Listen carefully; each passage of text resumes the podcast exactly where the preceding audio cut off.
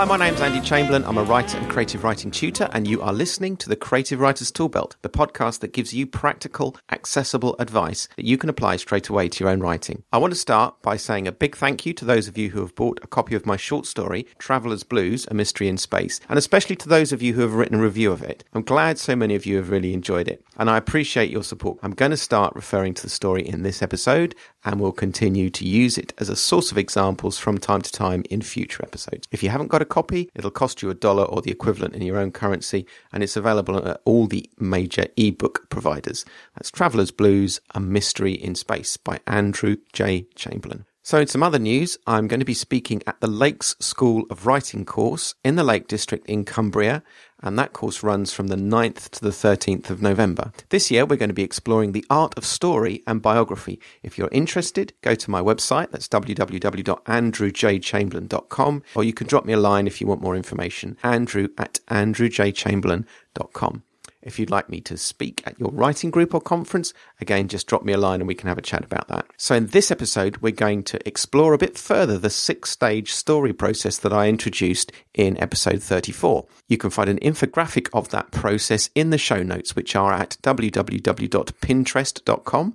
Just look up the Creative Writers Toolbelt there. So, one thing before I start to explain the six stages is to say that when you hear about them, remember they aren't like equal chunks of the story. I haven't got a storyline and then cut it into six equal lengths. In fact, some of these stages take up quite a large part of a story, whilst others are just moments in the story, turning points in the narrative. So let's have a look at those six stages in more detail. Stage one. At the start of the story, you have some key objectives to achieve. First of all, grab your reader from the start. Well, in episode 30, I talked about writing a compelling first line. And more generally, the start of your story, the first sentences and paragraphs should be used to draw in your reader. The reader should be intrigued by something in that very early stage of your work. Next, you have to use this opening stage of your story to set out your stall. Setting, character, whatever you need to present the flavour of your story.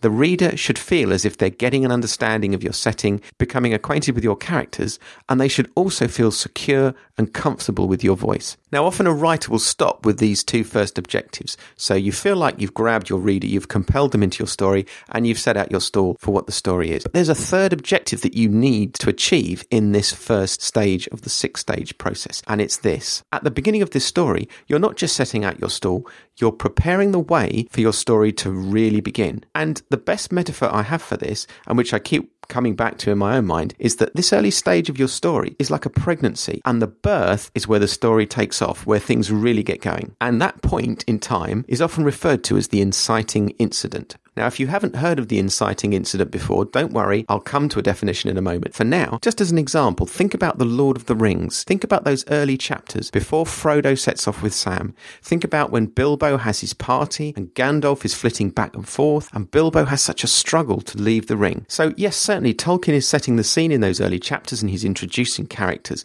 but we discern something else here. We begin to realize that there's something not quite right. There's something that has to be addressed here. There's an unease in those chapters. I suppose another metaphor for it is there are gathering clouds and the storm has to break to really get things going. So that unease which readers sense in the early part of the story draws them towards the inciting incident. In The Lord of the Rings, I think that inciting incident is when Frodo discovers the true nature of the ring and is compelled to leave the Shire with Sam. So that point in the story marks a transition. That is the point where we stop thinking that there's something not quite right. There's something a little bit uneasy here. And we begin to face the fact that there are some actions that need to be taken. And so that moves us on to stage two, which is the inciting incident. Just exactly what is this inciting incident? What does it mean? Well, you can think of the inciting incident as the point where the story really gets going. It's the point where the author stops setting the scene and when we see the real story start. And I think it's best understood with examples. So here are three quick examples, courtesy of the website nownovel.com. So, for example, the inciting incident in the first book in the Hunger Games series is that moment when Katniss's sister's name is drawn and Katniss decides to take her sister's place. The sense of foreboding that we've got is suddenly crystallized in that particular moment. Another example, it's the moment in The Wizard of Oz when Dorothy is picked up by the cyclone and whisked away. Or, as a third example, that original Star Wars film, the first one that came out. It's the moment in that film where Luke sees Princess Leia's message. That's the moment where his adventures really begin. So those are the first two stages for the story. Stage three spans quite often a very large section of the story, from the inciting incident to the crisis of the story. So this stage represents that part of the tale where you are carrying the reader to the point where things will be resolved once and for all. But one thing to think about now is this. Stories are often represented diagrammatically as a hill. You climb the hill on one side and fall swiftly down on the other. And the thing about a hill is to climb it, you need momentum, you need energy. And that's just the same in a story at this stage. When you come to the third stage of your story, you need energy and momentum to carry the reader through. Stage four is a crisis. And word crisis here does not necessarily mean everything's gone wrong and everything is bad. In fact, the best way to interpret the word is to go back to its original roots in the ancient Greek language. And there it refers to the point where you have to make a decision. And that's a good way to think of this stage of the story. The characters make choices and take actions to bring them to this decisive moment, the crisis point before the great climax of your story. And at this point, we see a kind of paradox in how stories work. And the paradox is this in any story, to come to this crisis point requires the characters to have made certain decisions and taken certain choices earlier on. Perhaps they've made decisions all the way through the story to get to this point point. It seems, as you go through the story, as if they could have chosen one of many different paths. And yet, with hindsight, when we reach the crisis, as readers, it seems to us inevitable that we would have reached that point. It had to happen. The crisis has to be arrived at by choice, but it should also feel inevitable. Now, this is a paradox which was recognized and expressed by Aristotle 2,300 years ago when he said that one of the hallmarks of a good story is that this crisis point is both inevitable and unexpected. We're aiming for the reader to think that the characters are making choices and exercising agency, but when you get towards this finishing stage of the story, it must seem inevitable that we've got to the place that we've got to. By way of example, think about all the choices that Frodo has to make in The Lord of the Rings before he confronts Gollum at the end. And yet, when he does confront Gollum, we know that he had to do that. Think about all the choices he makes all the way through the story before he has to confront his own feelings about the ring. He's making many different choices, and there are many circumstances that impact on him, and yet we know that he has to come face to face and confront the ring at the end. Now, as Robert McKee says in his book Story, the crisis presents an irreconcilable choice to the protagonist. You can't have both options. And earlier I said that these stages are not uniform. Some are long sections of the story, others are moments. Now, the crisis is a moment. This is the point before the story plunges into the next stage, the climax, the final climax of everything. This is the tipping point before we reach that climax.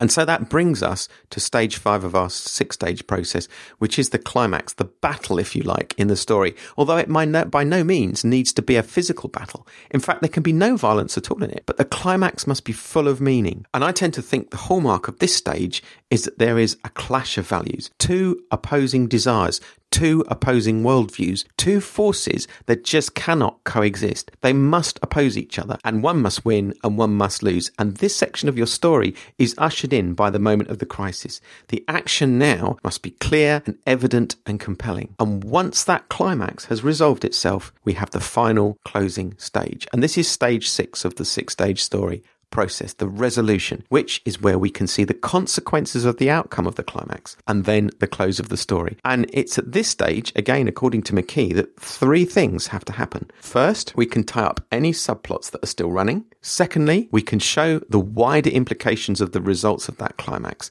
And finally, we can let the audience catch their breath and come down, as it were, from the tension and the drama and the suspense of what's just happened. For example, in The Lord of the Rings, in this stage in the story, we still have a subplot which is the reclaiming of Hobbiton. We still have a subplot to work out as well in terms of Frodo's departure by boat into the west. So all of that is dealt with in the resolution. We also see some global consequences of the individual actions of the characters. The whole of Middle Earth is going to be different because because the ring is destroyed, because Frodo and the Fellowship have been victorious.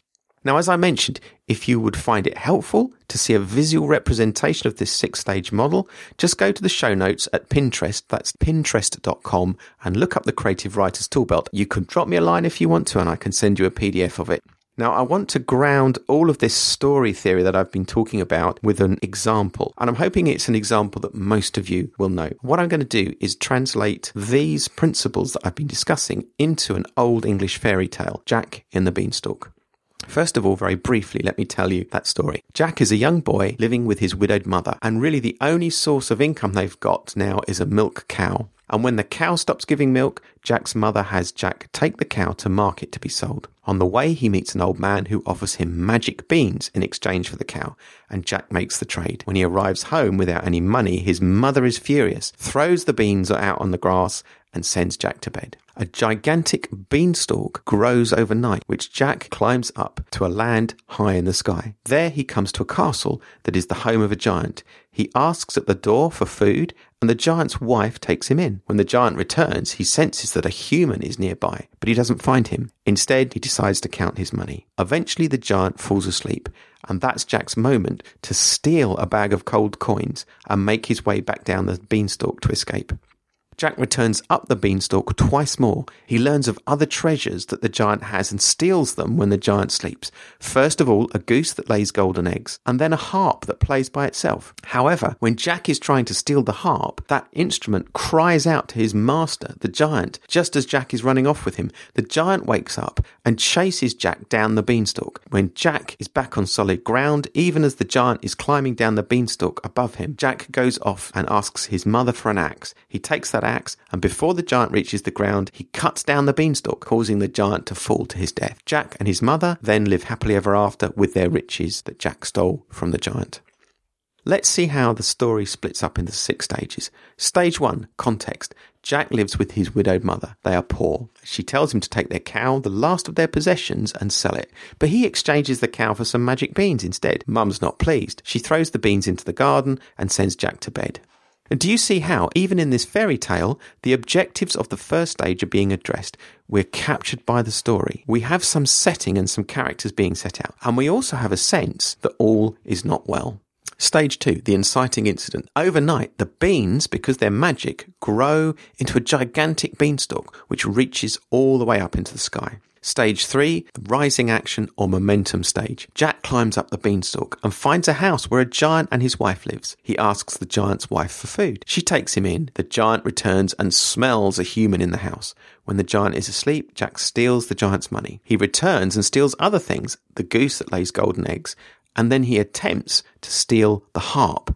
When Jack leaves with the harp that sings, that harp calls out to the giant who wakes. This is all part of the momentum of the story, and the reader is pushed through the story by the events as they unfold. But once that giant is awake and sees Jack and starts chasing after him, we have reached the crisis point. That's the point where we know this story is going to come to a head. The giant wakes up, sees Jack, decides to chase him. Now, perhaps you can just see the paradox. When you think about it, in this story, we realize that Jack and the giant are going to have to confront each other at some point. There's going to have to be some rev- resolution involving those two characters. And yet, to get to this point, we've seen Jack make decisions and choices, but there's one single point that we had to come to. So the crisis has been reached, and then we move to stage five, the climax. The giant chases Jack down the beanstalk. Jack reaches the bottom, gets an axe from his mother, chops down the beanstalk. The giant falls to his death. Stage six.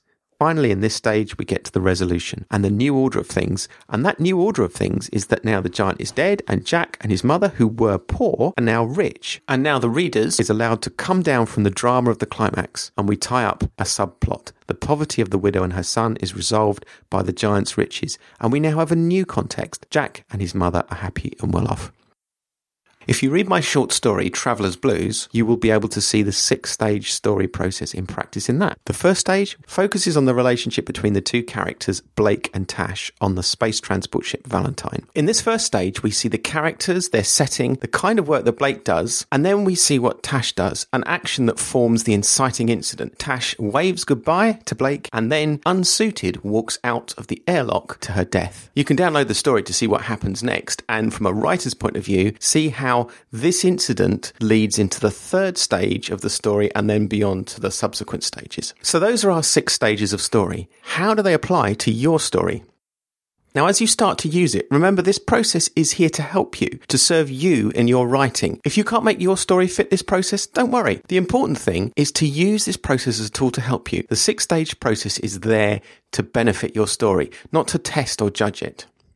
So that's it for this episode. Today I have used the following sources the website nownovel.com. Uh, I have referred to Aristotle from 2,300 years ago, a story by Robert McKee published by HarperCollins. I've also made reference to the English fairy tale Jack and the Beanstalk, to J.R.R. Tolkien's Lord of the Rings series, and to my own short story, Traveller's Blues, A Mystery in Space by Andrew J. Chamberlain. In the next episode, we'll look in more detail at the first of these six stages of the model. I hope you found all this helpful. As ever, if you have comments, please do get in touch. You can write to me by email, andrew at andrewjchamberlain.com. I'm also on Twitter at Writers Toolbelt. So that's it for now. My thanks as ever to Podcast Themes for the music, and thank you to you for listening. Until next time, goodbye.